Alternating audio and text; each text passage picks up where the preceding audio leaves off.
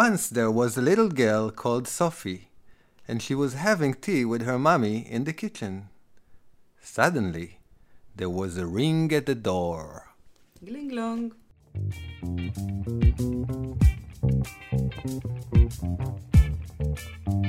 מה קוראות האיילות? מה קוראות האיילות? פודקאסט בנושא ספרות ילדים ונוער.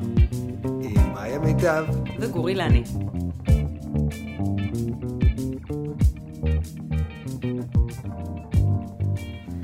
אמא של סופי אמרה, מי זה יכול להיות?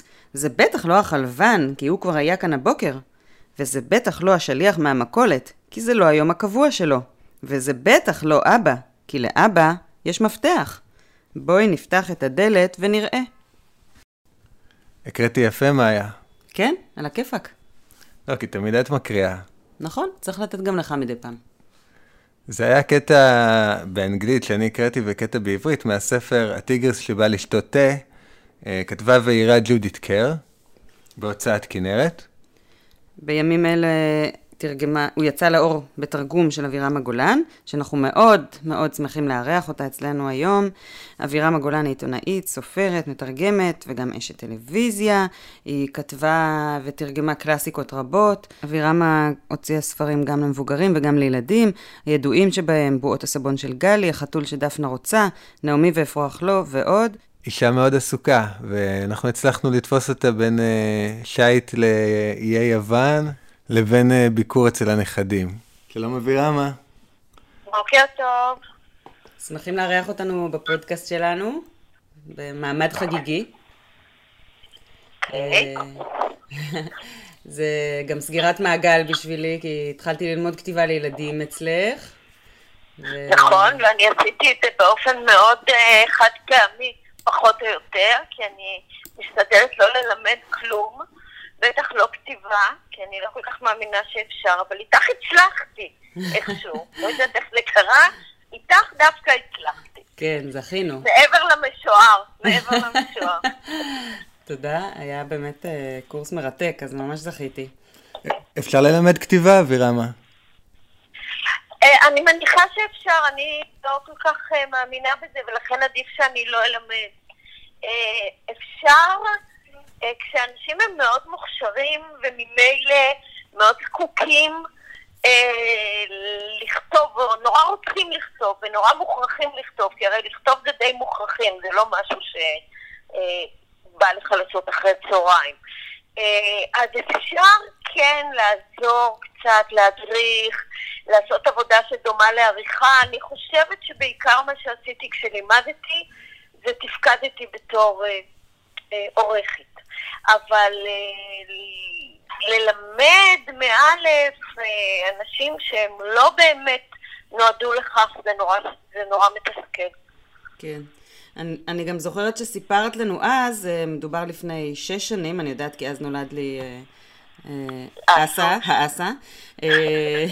אז אני זוכרת שסיפרת שכבר אז שאת רוצה לתרגם את הטיגריס שבא לשתות תה. נכון. ולקח לך הרבה שנים. האמת שככה, הרבה שנים חשבתי שאי אפשר לתרגם את הספר הזה, כי הוא נורא נורא בריטי, ויש בו משהו עם הומור בריטי מאוד פנימי, שככה חשבתי. מצד שני, אני מכירה את הספר והמון שנים, הוא הרי נכתב בשנת חמישים, זאת אומרת, הגיל שלו והגיל שלי זה בערך אותו דבר. וילדים בגיל, בדור שלי באנגליה כבר גדלו עליו. אני קיבלתי את הספר הזה במתנה מחברה הבריטית, כשהילדה שלי הגדולה, שהיא בת ארבעים ושלוש היום, הייתה בת שנה בערך, משהו כזה, ואני התחלתי לספר לה, הספרתי אותו בעברית כמובן, תרגמתי כזה מאולתר, והספר הזה הבנות שלי גדלו עליו, הנכדות שלי גדלו עליו, כשהנכדות שלי גדלו בלונדון, תקופה די ארוכה, אז גם הלכתי איתם להצגה, יש הצגת ילדים ביפהפיה בלונדון שרצה כבר שנים, שנים. אז איכשהו הספר הזה נעשה חלק מאוד חשוב מאוצר ספרי הילדים של המשפחה. כן. ובאיזשהו שלב אמרתי, החלטתי לבדוק את העניין, ופניתי ליעל מוצצקי, ויעל גובר מכנרת, ואמרתי להם, תגידו, תבדקו אם יש לכם את הזכויות, וכמובן היו להן, וזכרתי את זה מלפני המון שנים, ואמרתי, בואו נוציא את הספר, והייתה התלבטות, כי זה ספר קצת כאילו מיושן, משפחה מאוד לא פוליטיקלי קורקט, כמו היום וכן הלאה, אתה יודע, אבא הולך לעבודה, אם יושבת בבית עם שותה תה עם הילדה, וכן הלאה. ואז ג'ודי קר מתה, ממש לפני חצי שנה, ג'ודי קר המאיירת, הנהדרת, הסופרת, הלכה לעולמה, ואמרתי לה, יעלות, תשמעו, בואו יוציא את הספר הזה, אני חייבת לה את זה. ולהפתעתי, הוא זוכה להצלחה אדירה, אנשים אוהבים אותו כאן. אני ממש, ממש מאושרת. איזה יופי. שזה ככה. אז יש לי שאלה לגבי uh, ספר הזה וקלאסיקות אחרות. לפעמים uh, שאנחנו נפגשים עם uh, קלאסיקה באיחור, כמו במקרה שלי, אני חושב שנתקלתי בספר הזה בעבר, אבל uh, לא הייתי מודע למעמד המיתי שלו, ואז אנחנו uh, מצפים מאוד מאוד, מצפים לדברים מאוד uh, נשגבים, וקוראים בספר, ו... הספר, הרבה פעמים זה קורה עם קלאסיקות, הספר מתברר כאיזשהו ספר אה, עם איזשהו רעיון, אבל מאוד לא, אה, מאוד לא פולישט מהרבה בחינות, מאוד לא, אה, כאילו לא, אה, יש, יש, יש בו, לא, לא, לא מבריק דווקא, כן מבריק, אבל יש בו כאילו הרבה חסרונות שהיום בספרים גרועים ממנו, אין אותם. זאת אומרת, באיזשהו מקום היום יש יותר ידע לאיך כביכול ליצור ספר נכון, אולי, ו... אני שואלת עצמי, מה, מה את חושבת על ה... כאילו על ה... אז אתה יכול לשאול אותי, ולא רק את עצמך, ואני חושבת שמאיה תדע לענות את זה, כי כבר תחנתי לתפכל בזמנו על העניין הזה. אני מאוד מאוד לא חסידה של ספרים חינוכיים. אני מאוד מאוד לא אוהבת את הביטוי ספר נכון, ואיך לכתוב ספר נכון. נכון שגם אני, כשאני כותבת היום, או מתרגמת היום, אני יותר מודעת, לעקרונות תרבותיים וחברתיים שהשתנו. אין מה לדבר על זה בכלל. והאמת שכשאנחנו עבדנו על הספר, כשאני התחלתי לתרגם, היה דיון ביני לבין, לבין יעל מונצ'צקי, כי במקור כתוב, אמא אומרת, כשכל האוכל נגמר, אמא אומרת, אני לא יודעת מה לעשות, אין לי מה לתת לאבא לארוחת ערב. אוי ואבוי. ויעל אמרה, זה לא יעבור, אני לא מוכנה בשום אופן. אז היה לנו דיון על זה, יש את העניין של הנאמנות לטקסט, ובאמת, בסופו של דבר, בעברית עכשיו, תראו, זה לא ככה, אין לנו, לא נשאר לנו כלום לארוחת ערב, לא, אין לי מה לתת לאבא לארוחת ערב. אני מניחה שג'ודי קר בעצמה הייתה משנה דבר כזה היום. כן. אבל אני מוכרחה לומר, אני מוכרחה לומר משהו על קלאסיקות. תראה, פודוב נניח, או פיטר פן, פיטר פן אפילו ביתר סט, שתי קלאסיקות שאני תרגמתי. בפודוב יש דמות נשית אחת, קנגה, וקנגה היא, היא, היא מה? היא, היא אימא. היא שום דבר חוץ מאמא, היא אמנם נורא חכמה ונחמדה, אני מאוד אוהבת אותה, אבל היא, אבל היא אמא, הייצוג האמאי עלי אדמות. פיטר פן זה הרבה יותר גרוע, הרבה יותר שוביניסטי אפילו. יש אמא מיסיס דארלינג, שהיא האמא של הילדים, ויש ונדי, שבעצם כל הסיבה שהיא נוסעת, שהיא... אפה עם, עם פיטר פן לנברלנד, לארץ לעולם לא, זה מפני שהוא הוא אמר לה שהוא ירשה לה, ירשה לה להיות אימא של הילדים, לספר להם סיפורים, ואפילו הוא ייתן להם, הוא ירשה לה לתקן להם את הגרביים. תודה רבה. העובדה ש... כן, ועוד דמות נשית כמובן, טייגר לילי. שמייצגת את כל התכונות הנשיות הלא נחמדות, היא קנאית, היא רכושנית, okay. היא רגזנית וכו'. אז אתם מסתכלים על ה... כשקוראים את הספר הזה היום, זה נורא לא, כמו, ש... כמו שאמרת קודם, גור, זה נורא לא נכון. זה הכי לא נכון, אבל זה עדיין קלאסיקה וזה עדיין ספר נפלא, וצריך לדעת לקרוא את הדברים בהקשר שלהם. אבירמה, האמת היא שאני התכוונתי דווקא לערכים קצת אחרים, פחות דיברתי דווקא, התכוונתי... למשל? התכוונתי דווקא יותר ל...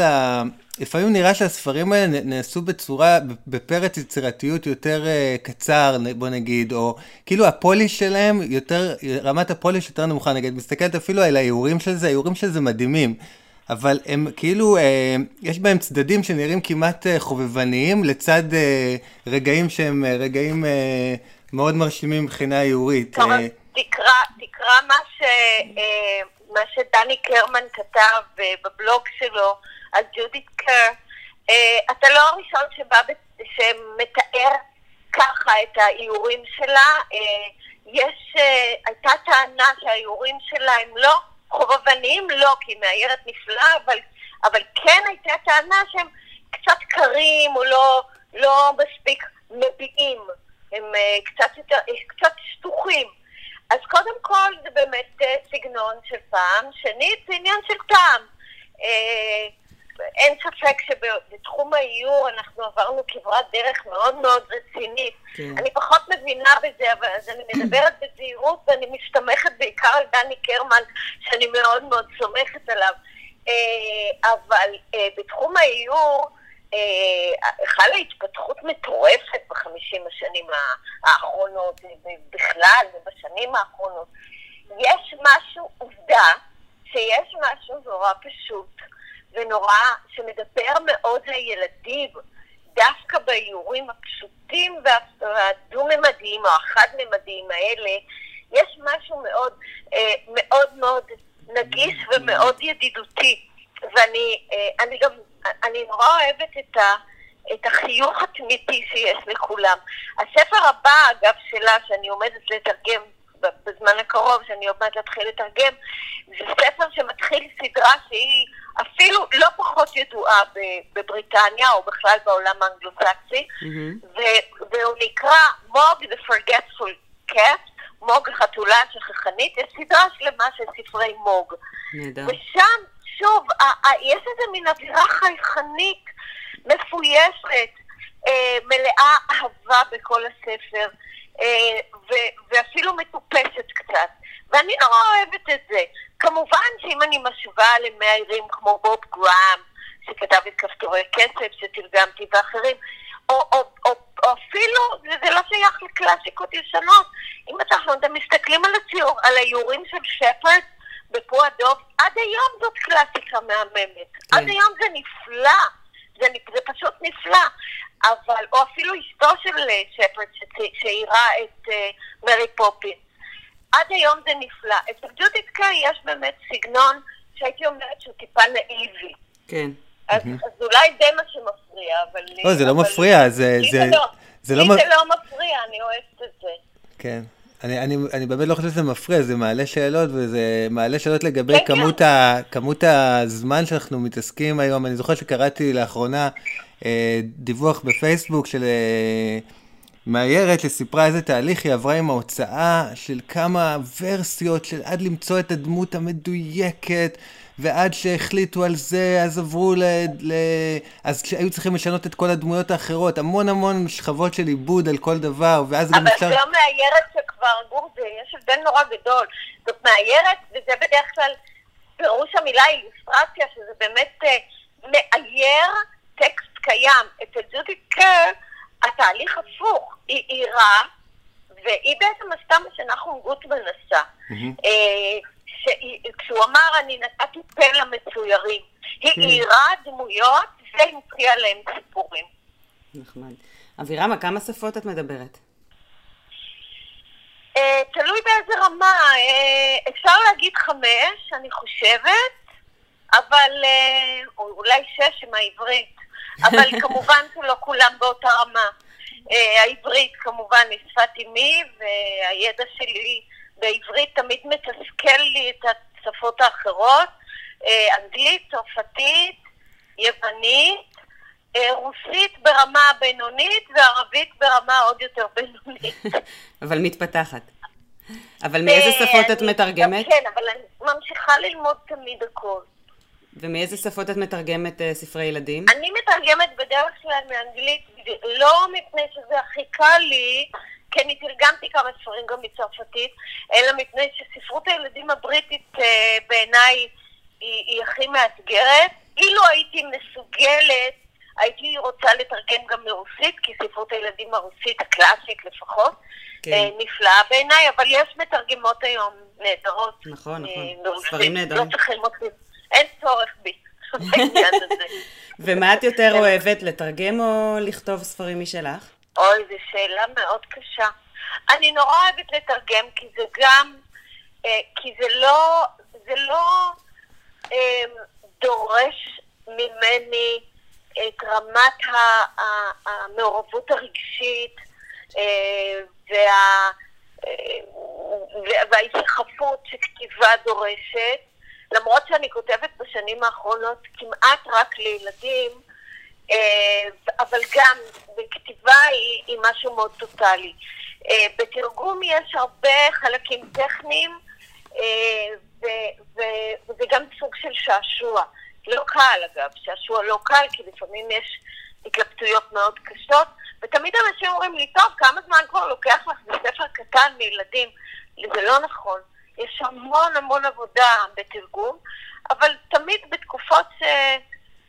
שלא, שרוצים לנוח קצת מכתיבה, או בכלל מהחיים, אז תרגום זה דבר נפלא. בעצם בעבודת התרגום זה גם השפה, וגם בהקשר כמובן יותר רחב, זה הקשר תרבותי, שזה מה שנראה לי יותר מאתגר לתרגם. התיאוריה של התרגום מדברת בעצם על שפה, מעבר משפה לשפה, שהיא גם מעבר מתרבות לתרבות, מעבר מחברה לחברה. זאת אומרת, שפה א', בשפה A, בתרבות A אחת, צריך להעביר אותה לשפה B, מתרבות לתרבות B אחת. עכשיו, האתגר הוא כפול, כי מצד אחד את רוצה לשמור על נאמנות למקור, ומצד שני, את לא רוצה להיות זרה לגמרי לילד שקורא את הספר. את לא רוצה שהילד שקורא את הספר לא יבין בכלל את ההקשר. זה עלול לקרות. אם את סתם מתרגמת ביטוי ואת לא ממקמת אותו בתרבות שלך, בתרבות שלנו, בתרבות המקבלת, אז משהו לא, עשית משהו לא בסדר. עכשיו, ההתלבטות הזאת, המתח הזה בין לשמור על נאמנות במקור לבין להנגיש את ה... למצוא את הביטוי הנכון ביותר בתרבות המקבלת, בתרבות בקריאה, הוא מתח לא, לא פשוט, כי, כי את לא רוצה ללכת לגמרי לביטויים בעברית. הדבר הכי, הכי בעייתי, דרך אגב, תמיד בסלנג, כי אם אנחנו מתרגמים ספר בסלנג, סלנג בעברית לפחות, מחזיק מעמד נורא מעצמן. כן. סבבה, למשל, מחזיק די הרבה, אבל יש מילים שנעלמו.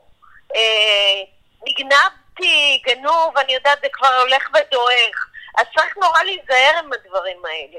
נכון. יש כל הזמן את המתח הזה, זה מתח מעניין, זה מתח מאתגר. כן. אבירמה, הספר הטיגריס שבא לשתות תה, הוא מסתיים אחרי שהוא אכל את כל האוכל שהיה להם בבית, ובמזווה הטיגריס, אז בבוקר סופי ואימא שלה הלכו לחנות וקנו המון אוכל, וגם פחית גדולה של אוכל לטיגריסים, למקרה שהטיגריס יבוא שוב לשתות תה. וזה מחבר אותי בצורה נפלאה לספר שכתבת, אולי אבו סנאי. כן, אז בואי נגיד ככה שאולי בצורה לא מודעת, אבל אולי אבו סנאי, כיוון שזה הספר הלונדוני שלי, וכשהנכדה שלי אלה הייתה גרה בלונדון, היא גדלה בלונדון, והיא לא הכירה מציאות אחרת. זאת המציאות שהיא הכירה, והייתי הולכת איתה הרבה לפארקים, והיינו מחפשות סנאים. אני מניחה שאולי יבוא סנאי, כיוון שהוא ספר שמתרחש בלונדון, בלי שאומנם אני אומרת את זה, אבל זה די ברור, כי אני לא חושבת שבפארק הירקון מסתובבים הרבה סנאים. פחות. אז יש השפעה די עמוקה, ואולי קצת לא מודעת, של בכלל של הספרות הבריטית. של ה...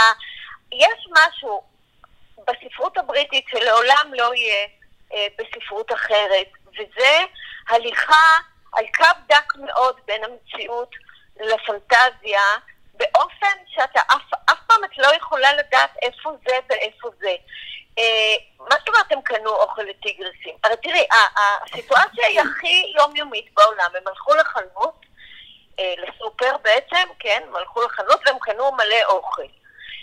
ואת רואה את התמונה, הציור של אמא וילדה הולכות לחנות עם סל כזה וקונות אוכל.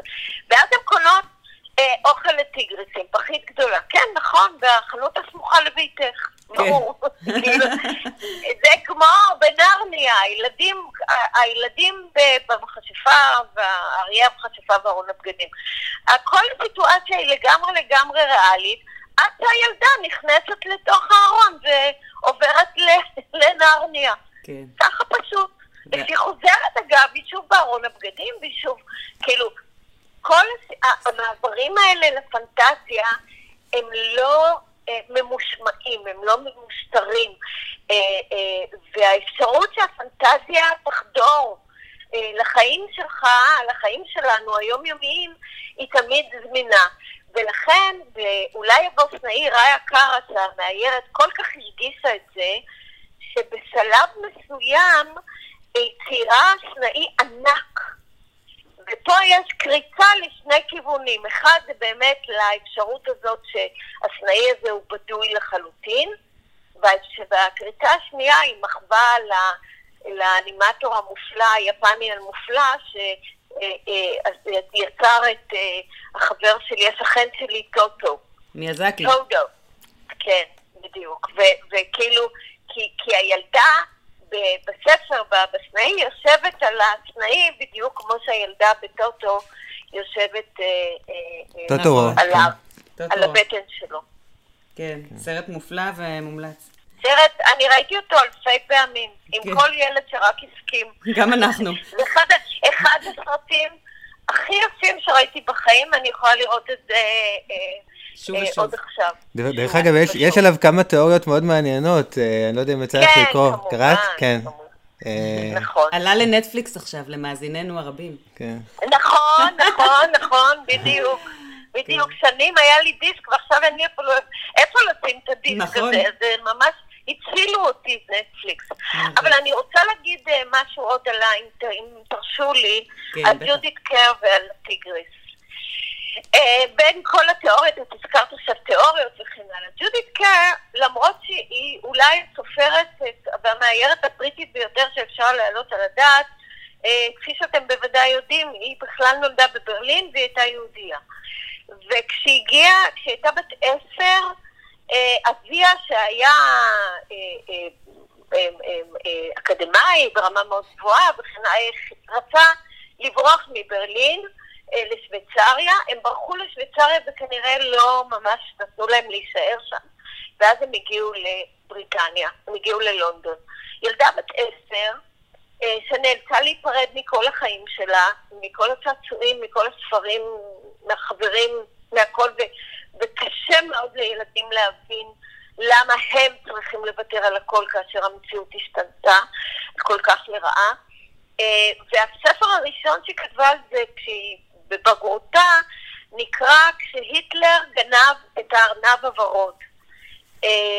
האמת שבעברית זה יצא א' שפן, כרגיל, כמו שהם מתרגמים תמיד רביט לשפן, וב' לא רצו להכניס את המילה היטלר, אז תרגמו את זה לאן נעלם הארנב השפן הוורוד. וזה ספר של ילדים יותר גדולים, זה עוד לא היה כשהיא התחילה לצייר, לאייר ולכתוב לפעוטות. אני חושבת שבטיגריס, שלא מדבר לכאורה על החוויה הזאת של העקירה ושל הפליטות וכן הלאה, יש אלמנט לא מבוטל של, בגלל זה אני כל כך אוהבת את החיוכים האלה ואת האופטימיות שלה, כן. יש אלמנט לא מבוטל של המצב הזה של מישהו שדופק לך בדלת והוא זר מוחלט, הוא צריך משהו ואת נדיבה אליו כל כך, ואת פותחת את הבית שלך ואת נותנת לו את כל מה שיש לך בבית.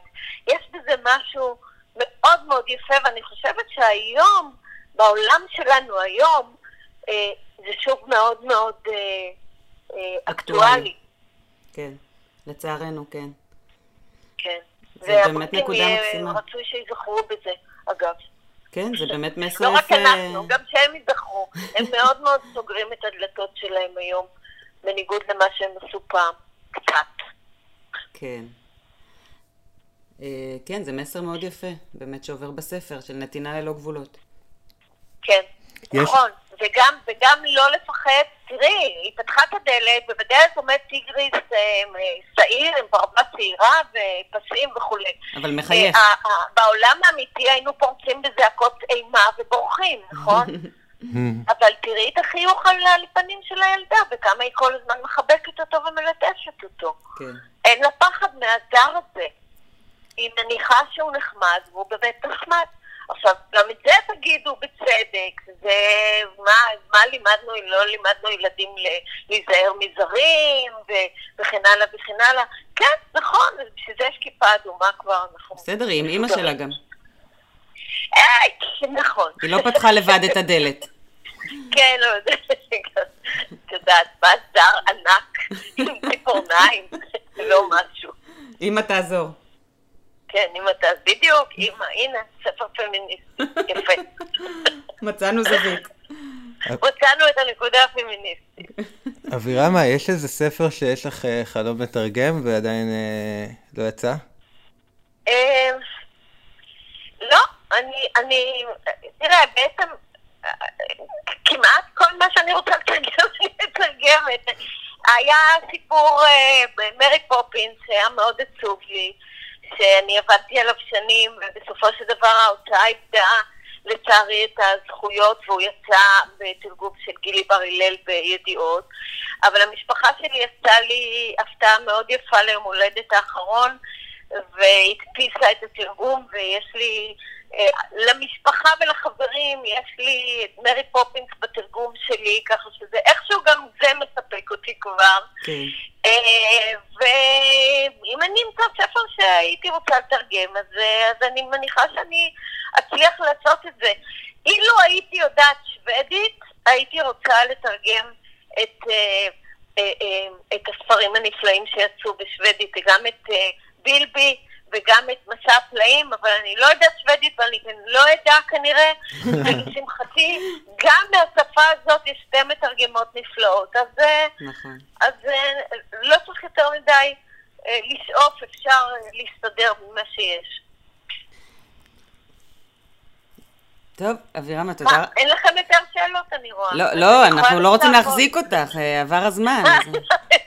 אני חושב כרגע על ה... אני חושב על פארק הירקון ועל התנים, התן שאולי יבוא.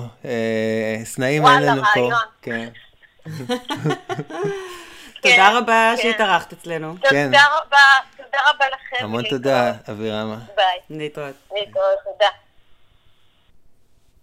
תודה. היו עוד כמה, אבל אבירמה, תפסנו אותה לפני פגישה של כמה שעות, אז לא היה נעים להחזיק אותה. אישה מסודרת.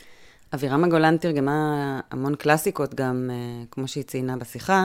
אחת האהובות עליה במיוחד זה התרגום של פו הדוב, שיצא במהדורה בזמנו, עם שני דיסקים, נכון? אמרנו שכבר אין איפה לשמוע דיסקים, אבל אז היו.